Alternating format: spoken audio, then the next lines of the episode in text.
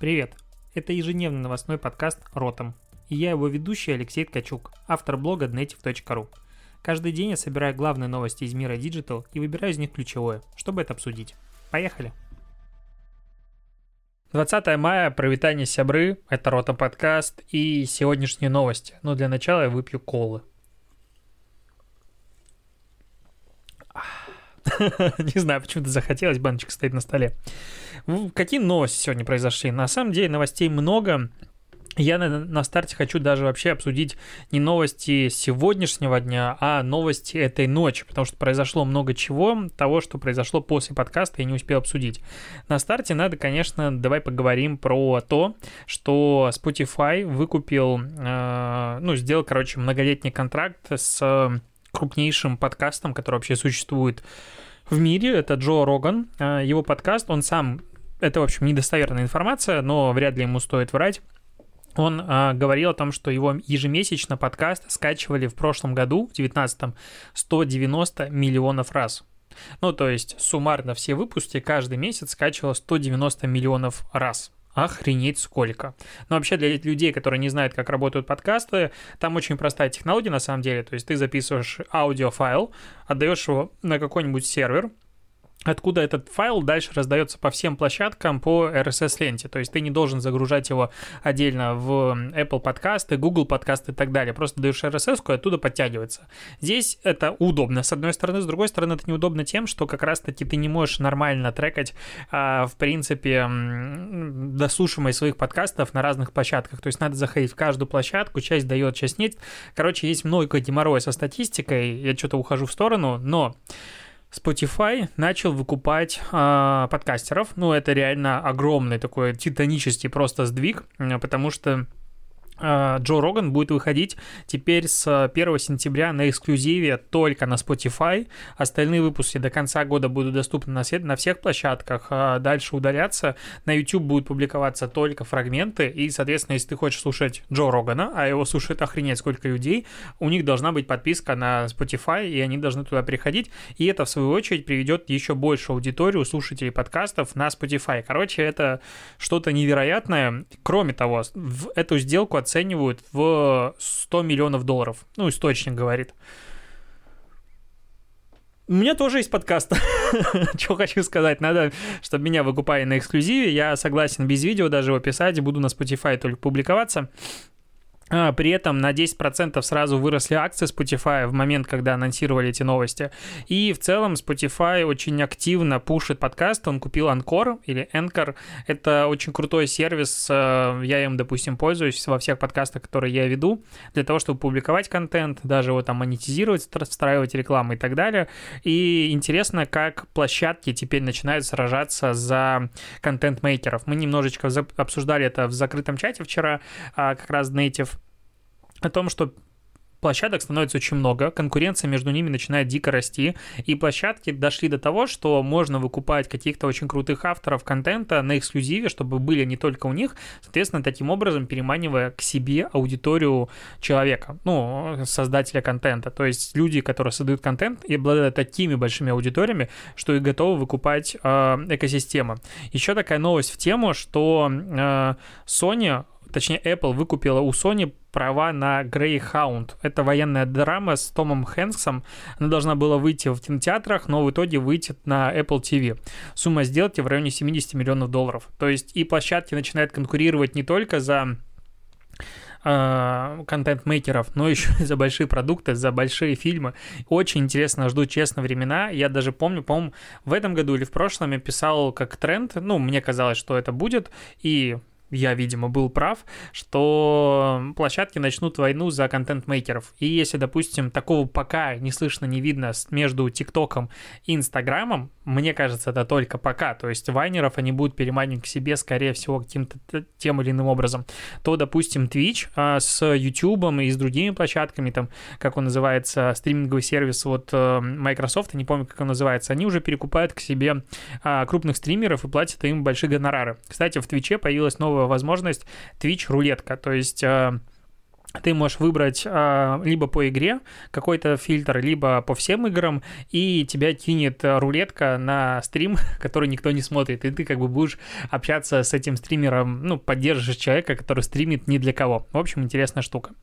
Еще из новостей, ну, сегодня ВК-фест идет опять, кстати, был сегодняшний как бы день, насыщенная программа, даже какие-то интересные люди там выступали, и там Артемий Лебедев был, как его интервьюировали, короче, и сейчас сегодня отдельный вид удовольствия был пуша от ВК, там группа порнофильмы выступала, они баловались, формат «Отключай безопасный поиск, ищи порнофильмы во ВКонтакте», для тех, кто в теме понимает юмор. И пуш по поводу Артемия Лебедева был. Артемий Лебедев пришел на ВК-фест, ну пришел и пришел. Опять-таки локальный мемас, и это классно. Вот такие штуки мне нравятся, и в такие моменты начинаешь опять любить ВКонтакте. Хотя вроде бы я его не переставал особо любить. Давай еще обсудим новость о том, что нам могут закрыть YouTube. Ну как? Это хайповая новость, потому что разработчик тестов для оценки персонала OnTarget попросил Мосгорсуд заблокировать YouTube в России. По факту попросил. Если разобраться, что подразумевает под собой новость, в 2018 году эта компания, она как бы HR-ская такая штука, которая тестирует людей для рекламодателей, и с помощью теста ты можешь оценить, подходит тебе этот человек или нет. Я не углублялся в суть этих тестов, но смысл в том, что есть большое количество ребят, которые выкидывают на YouTube, делают какие-то сайты и прочее, которые предлагают тебе пройти за тебя этот тест за какую-то небольшую оплату, соответственно, работодатель видит, какой ты классный себя работник, и типа берет тебя на работу, вот такой смысл. Дебильная на самом деле вещь какая-то, но работодателям это по какой-то причине нравится, а эта компания зарабатывает деньги. И вот в 2018 году они выиграли суд против Гугла, потому что был размещен спорный контент как раз-таки с ответами на тесты на YouTube, и они там долго спорили, но в итоге не доказали, и суд встал на сторону OnTarget. И сейчас опять-таки они подают в суд, потому что большое количество контента с ответами на тесты есть в YouTube, и типа вы с этим не боретесь и прочее-прочее. Не совсем понятно, честно говоря, зачем сразу подавать в суд, но, скорее всего, можно жаловаться на такой контент, ну, кидать страйк, и его удаляют по разным причинам. Интересно, почему они этого не сделали, либо они это сделали, но Google им по каким-то причинам отказал. Потому что, ну, вот по такой чисто логике, то можно пожаловаться на Google, потому что там можно найти эту информацию, и если Google, допустим, откажется удалять ее из поисковой строки или там начнет не так хорошо фильтровать, как должен был бы фильтровать, по мнению OnTarget, ну, заблокировать Google или Яндекс. И давайте вообще всех заблокируем в этом мире, потому что какие-то тесты, которых, ну, я слышу в первый раз в жизни, но, возможно, люди знают о них больше меня, ответы их сливаются. Идем дальше. Facebook представил инструмент. Как это, читать вслух? Инструмент искусственного интеллекта. Так, я прочитаю, для распознавания товаров на фотографиях. В общем, они запустили инструмент под названием GrokNet, который определяет разные категории товаров на фотографии с помощью технологии искусственного интеллекта. И, что самое главное, то есть он может написать не просто это комод, а комод из красного дерева или что-нибудь еще. То есть он указывает характеристики продукта, который ты загружаешь на YouTube, на Facebook, как раз-таки для упрощения автоматической загрузки продуктов и прописывания этих тегов. То есть, допустим, если ты загружаешь диван, и я надеюсь, ты уже поучаствовал в флешмобе, который вчера в Твиттере появился, сегодня его раскидали на Facebook и вообще везде. Все люди ищут название своего дивана, ну, типа «Диван Алексей», и соревнуются, у кого самый убогий дизайн дивана. Оказывается, что диваны есть абсолютно всех имен, и мой диван выглядит стрёмно. И вот как раз, допустим, если ты загружаешь диван, и искусственный интеллект распознает его, он может написать, допустим, черный, кожа, секционный диван и так далее. Странно, почему именно такие параметры. Странный диван описывается. Вот, пока недоступно, конечно же, в России это, пока тестируется где-то далеко. Facebook утверждает, что точность инструмента 90% в категориях дом и сад, но про другие товары не дает никакой информации. Ждем, смотрим, как это будет работать, но, опять-таки, это один из таких кирпичиков в большую фундамент большой того e-com проекта, который Facebook растит у себя, то, что мы обсуждали с тобой в прошлом подкасте, шоп в Facebook и Instagram. Очень интересно посмотреть, как это будет двигаться дальше и что из этого получится. Появилась первая отчетность, Акар опубликовал по поводу рынка рекламы за первый квартал в России этого года. Первый квартал — это, понятное дело, январь-март, когда еще не было все так плохо, как сейчас, и все так сильно не упало, и рынок за первый квартал вырос рекламный, именно бюджетов, на 4% по оценкам Акар до 115 миллиардов рублей. Давай посмотрим по категориям, кто пострадал, кто не пострадал. Пострадали... Радио пострадало и пострадал... Где-то тут у меня была красивая табличка. Да, телевизор вырос на 3%, интернет на 10%, радио минус 17%, пресса минус 22%, а наружная реклама не смогли посчитать.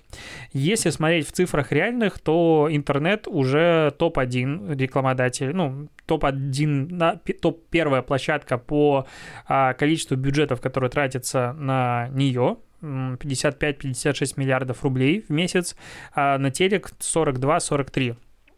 В принципе, это очевидно, потому что если мы говорим про телевизор, то количество компаний, между которыми распределяется бюджет, допустим, в телевизоре, там их несколько десятков, ну, потому что телекомпаний не так много, даже с учетом региональных и прочее. Ну, там региональных еще сотни есть, но они там крохи подбирают, скажем так. Основной, конечно, федеральные каналы получают бюджеты. В интернете компании, которые... делят этот бюджет, безумное количество. Сюда же входит и реклама в Фейсбуке, и Google, и Яндекс, и прочие десятки, в том числе и сайты и так далее. То есть, да, интернет уже как бы самый большой, но, по сути, интернет является сейчас главным, главным, на мой взгляд, вариантом для размещения рекламы, поэтому... денег сюда будет заливаться еще больше и больше. Я тут на Хабре наткнулся на статью, в которой... это был перевод американской какой-то статьи с идеей о том, что давайте запретим таргетированную рекламу. Формата, вот видите, все сливы данных в последнее время, они связаны с тем, что компании хотят, чтобы они получали данные о людях и персонализировали таким образом рекламу. И типа если... мы запретим, правительство запретит Фейсбуку и другим компаниям делать персонализированную рекламу, то есть уберем поведенческие характеристики и так далее, интересы, тогда не будет сливов персональных данных, и все будем жить прекрасно и счастливо. И идея в том, что таргетированная реклама появилась относительно недавно, типа 10 лет назад, до этого все жили хорошо, и ничего такого плохого в этом не было. И вот давайте ее уберем, и также будем жить хорошо и дальше. Ты это читаешь, типа, 10 лет назад практически смартфонов не было, 20 лет вообще назад смартфонов не было, так давайте их тоже уберем, потому что их там взламывают, или люди падают, из горы, пытаясь сделать селфи. И читаешь такую информацию, думаешь, ё-моё, почему нас рекламщиков, маркетологов так сильно не любят? А в тему еще больших корпораций. Bloomberg тут дает оценку ТикТока стоимости, что она превысила $100 миллиардов. Это на 30% больше, чем в 2018 году, когда он привлек $3 миллиарда при оценке в 75 миллиардов. В общем, это по факту является сейчас крупнейшей частной корпорацией в мире. Есть разные оценки. Кто-то оценивает чуть ли не в $150 миллиардов, $140 миллиардов. Но это не имеет смысла, потому что она как бы не продается публично. И интересно, что TikTok с ничего, реально с ничего, буквально за 4 года, мне кажется, даже меньше, он стал одной из соцсетей, которые реально конкурируют с другими крупнейшими сервисами, и ничто не предвещало беды. Мы жили прекрасно, казалось, больше ничего не будет, никаких дополнительных сервисов, а вот выстреливают какие-то тупые ролики, и в итоге это стоит такое безумное количество денег. Вот так. Еще новости. Кинотеатры пытаются найти способ остаться в живых, назовем это так. И сеть кинотеатров «Коро» анонсировала открытие автокинотеатров в Москве, Казани и Питере в ближайшее время. Я пока, будет 6 автокинотеатров, я пока нигде не нашел никакой информации дополнительной, а только в РБК появилась новость. Прикольно, потому что хочется уже куда-то съездить, посмотреть фильм, возможности пойти в кинотеатр нет, и не факт, что я хочу туда пойти, когда откроют карантин. Опыт всех остальных стран говорит о том, что не сильно туда люди идут, поэтому в ближайший год типа кинотеатры сидят в заднице и пытаются найти какой-то дополнительный способ, а как лучше самоизолироваться, чем не в машине. В машине вообще хорошо и комфортно, особенно если эта машина Mini Cooper S, как у меня, яркого желтого цвета. Идем дальше. Что еще у нас есть за новости? Тут Bloomberg тоже раскопал информацию о Фейсбуке, о планах по выходу с удаленки в офис. В общем, пока планируется открыть офисы 6 июля, и будет куча ограничений. То есть заполняемость офисов максимально 25% от нормы. Будут посменные графики работы, будут проверять температуру сотрудников, ограничить количество людей, которые могут одновременно собираться в переговорках. Вот это, кстати, важная штука. Это можно даже делать без коронавируса, без ничего, потому что каждый раз, когда на какой-нибудь летучей планерке собирается 20 человек, она идет час, ты как и начинаешь думать, сколько денег ушло просто на проведение этой встречи, на которой каждый второй человек сидит и просто втыкает в телефон, потому что он тут не нужен, или он нужен на 5 минут и прочее. И у меня есть большое количество претензий ко всем этим таким статусам, особенно регулярным. Поэтому практика определенно полезная. Кроме того, они раздвигают рабочие столы на расстоянии почти 2 метра, закрывают кафетерии и будут предлагать сотрудникам готовую еду в коробках на вынос. О боже, закрывают тренажерные залы и запрещают посторонним посетителям вход в офис. Потом они, когда смогут доставать нормально тест на коронавирус, потому что сейчас как бы они нужны медикам и так далее, будут еще и сотрудников тестировать и пытаются придумать, как дистанцировать людей в автобусах. Просто если меньше людей будет ехать, будет меньше сидеть. Интересно, что Facebook идет другим путем, отличным, допустим, от Google и от Twitter, которые сказали, типа, чуваки, чилим до конца года. Вообще, даже не думайте возвращаться в офис. А Facebook такой, все, конечно, классно, но работать, парни, надо в офисе. Интересно, какая из этих тактик и стратегий будет более, оправданной и что выстрелит по итогу. Так, еще новости немножечко компании, которая так нарыл. Мегафон добавил возможность пользоваться мессенджерами при отрицательном балансе. Это WhatsApp, Viber и Facebook. Telegram сюда не входит, потому что он заблокированный, это очевидно. Функция будет доступна на протяжении месяца, пока не появится возможность оплатить счет. Формата, типа, у тебя там сидишь дома, не можешь оплатить телефон. Хотя я забыл, когда в последний раз платил за телефон где-то не онлайн. Ну окей, наверняка есть такое большое количество людей, которые платят в офлайне за телефон, старой веры. И вот как раз Мегафон дает такую возможность. Наверняка она им не стоит ни копейки, в принципе ничего, но как инфоповод это прям очень приятная штука. Так, есть у меня тут куча исследований. Давай обсудим классную рекламу. Что-то я такое, слишком много серьезных новостей. Сегодня прям сижу, как будто это реально новости на Первом канале. Тьфу-тьфу-тьфу. Дай боже. Так вот, реклама, которую закидывал сегодня в сторис, которую обсуждал в чатах, и она эмоциональная, она необычная. Что произошло? Лорик, это я прочитал слово ролик, только лорик. Каким образом, не знаю. Бренд Clarins, Clarins, запустил видеорекламу, она идет 1,5 минуты, полная ссылка будет в описании, и часть, конечно же, вставлена в этот ролик, в мой подкаст. В чем идея? Целую минуту, даже чуть больше, парни, именно, как его зовут, Олег Крикет, это известный руфер, который постоянно прыгает по, я даже не знаю, как назвать, по парапетам, по крышам на высоте типа 100 метров и творит такие вещи, что вот я сейчас этот ролик пересматриваю, у меня опять внутри становится плохо. Прям нельзя так. Вот те вещи, которые он делает, так нельзя. Это очень высоко. Ужасно. Но в чем смысл? Кларанс делает вот такой ролик, ты его смотришь минуту, и в конце он делает коммуникацию, показывает крем и говорит, что естественное увлажнение рук. Это первая фраза. И потом типа как у тебя сейчас. Формата ты пока смотрел этот ролик, и у тебя взмокли ладошки. Вот прям они взмокают у всех. Я закинул такой ролик себе в сторис, получил за сегодня, наверное, больше 100 ответов только на эти штуки. И много людей он не то что возбудил, но оставил неравнодушным.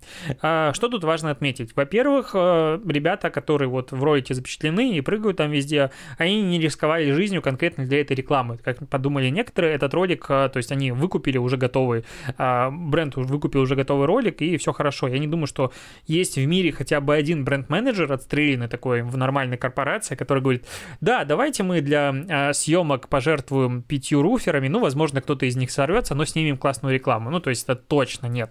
Особенно в таких корпорациях. Поэтому они просто выкупили, ну, уже готовые футажи. Снизу, конечно, написано, что не пытайтесь повторить эти штуки, даже не пытайтесь все трюки выполнить профессионалами, но тут есть два спорных момента. Первый спорный момент, что если, не дай боже, завтра срывается какой-нибудь паренек, а они срываются регулярно, которые прыгают по крышам, потому что это огромный риск и большая опасность. И на фоне вот этой штуки какой-нибудь журналист берет и пишет, что после ролика, в котором крем для рук мужских, Clarins, рекламируется руферами, срывается паренек мухосранский и разбивается в усмерть. И начинается нести такие заголовки формата «Этот бренд провоцирует людей прыгать по крышам». Все, капец, крах. Ну, то есть это будет огромнейший скандал. Это очень смелое решение в этом плане. Второй момент. Опять, вот я сейчас трогаю свои ладошки, и они у меня липкие, мокрые, но они потные. Потные ладошки – это неприятно. Увлажненные ладошки, скорее всего, немножечко другое ощущение. А вот потные ладони – это прям не круто. Ну, то есть это они липкие. И вот... Я сейчас смотрю на рекламу дорогого крема для рук, который мне говорит, хочешь липкие ладони, покупай нас. Типа категория выше среднего, ну, сильно. Это тоже странно. То есть можно было бы, допустим, мне уже предложили в директе такое изменение коммуникации в конце, что там сохнут ладошки, любишь посмотреть типа такие ролики, чтобы они взмокли. Есть лучший выход, купи типа крем, и будет все хорошо, твои мужские ладони будут увлажненными и прекрасными. Возможно, такая коммуникация была бы лучше. Возможно, он слишком затянутый. Но в любом случае это... ролик, который не оставляет равнодушным. То есть это реально провокация, классная провокация, сильная провокация. Это... Мне очень нравится, когда реклама понимает, какую эмоцию и в каком контексте она существует, какую эмоцию она вызывает и в каком контексте она существует. Соответственно, когда реклама понимает, что у меня сейчас вспотели руки, и она хотела сделать так, чтобы у меня вспотели руки, и со мной так общается, такой думаю, ни хрена себе, вот это да. То есть это обычно канские кейсы. Ну, кейсы такие вот становятся, то есть это там выходит в Гран-при и так далее. Короче, потенциально это очень крутой креатив. Но мне кажется, в конце чуть-чуть можно было бы изменить. Я вот запомнил название бренда только спустя 10 раз, как я его произнес. И как ты относишься к такой рекламе? Какие у тебя эмоции? То есть, если бы ты был бренд-менеджером дорогого мужского крема, ты бы согласился на такую рекламу или нет? И как бы ты ее изменил? Интересно пообщаться, потому что я уже в директе наобщался на эту тему. А еще новостей, что церемонию Оскара в 2021 году, может быть, перенесут, потому что ни хрена фильмов не повыходило, это раз, а как бы церемония Оскара, извините меня, это все-таки про кинематограф. А во-вторых, возможно, еще все-таки останется коронавирус, коронакризис, и типа нечего тогда будет, ну, просто обсуждать. Так, и последние новости, у меня тут еще чуть-чуть накопилось. Apple запустил свою, ну, точнее, давно он уже сделал такой раздел, но сейчас они его обновили, насколько я понял. Они предоставили отчет о количестве передвижений пользователей с, опять-таки, с айфонами. В рамках самоизоляции. Короче, ты можешь зайти на страницу, я ссылку в описании дам, и посмотреть графики, как разные страны самоизолировались на разных временных категориях. Допустим, я сейчас смотрю на график Италии, которая в конце марта, начале апреля прям минус 80% на месяц, то есть все сидели под домам, 80% от исходного уровня количества людей на улицах, то есть это просто все сели, ну, вообще по домам, по норам. Допустим, Германия и Великобритания, они намного меньше, примерно на уровне, как Россия, то есть сейчас мы плюс-минус похожи с точки зрения того уровня самоизоляции, который вот был в других странах. И здесь можно потыкать интересную информацию, допустим, как люди, самоизоляция у пешеходов и автомобилистов. Есть еще данные по, как они называются, общественному транспорту. Короче, интересная инфа, ты можешь просто зайти и посмотреть, подкликать, и я люблю всякую такую графику. Еще Тинькофф в Твиттере написал, вот просто журналистика 2020 года. Тинькофф написал в Твиттере, который банк, что за время самоизоляции спрос на хлебопечки, по данным Тинькофф, вырос на 310%. Все начали печь хлеб. У меня, кстати, дома есть банановый хлеб, я его еще не доел, а мне приготовила любимая. И последняя новость, что BBC объявила, что Кембридж объявил, что все лекции в Кембридже будут проходить онлайн до лета 2021 года. Охренеть! Ну, то есть Кембридж, это же просто, вот сказать, кто хранитель традиций, вот Кембридж. Кембриджский словарь английского языка. И вот здесь все такое. Говорите, окей, мы будем учиться онлайн до 21 года, до лета 21 года. То есть еще год, как минимум, они планируют вести лекции онлайн. И интересно посмотреть на этот опыт. Будет круто, если они будут делиться этой информацией, как правильно вести лекции, чтобы люди в онлайне не теряли фокус, не теряли внимания и реально учились. Хотя, с другой стороны, там приходят супермотивированные люди, и их, наверное, не надо дополнительно как-то пушить. Ладно, на этом все. Напоминаю, что 21 числа, когда, не знаю, ты будешь слушать подкаст или нет, в 10 утра у меня будет прямой эфир. Я, возможно, начну проводить их теперь еженедельные, потому что на ежедневные я точно не готов, темы закончились. Общаемся у меня в Instagram, обсуждаем. И последний момент, что у меня в блоге в Dnetiv.ru, все-таки моя основная площадка и мой основной блог — это Dnetiv, вышла наконец-таки статья с отчетом и кейсом, и кучей статистики. Я вообще все статистику своего инстапрофиля показываю, как геймификация, которую проводил целый месяц подряд в своем профиле, то есть где люди получают за комментарии, баллы и так далее, как она повлияла на статистику, как повлияла на вовлечение, как люди к ней отнеслись. И, в общем, много там выводов, информации, статистики. Заходи, читай, тоже там все интересно и классно. На этом все. Спасибо, что дослушал. Услышимся с тобой завтра и увидимся, надеюсь, тоже. Пока.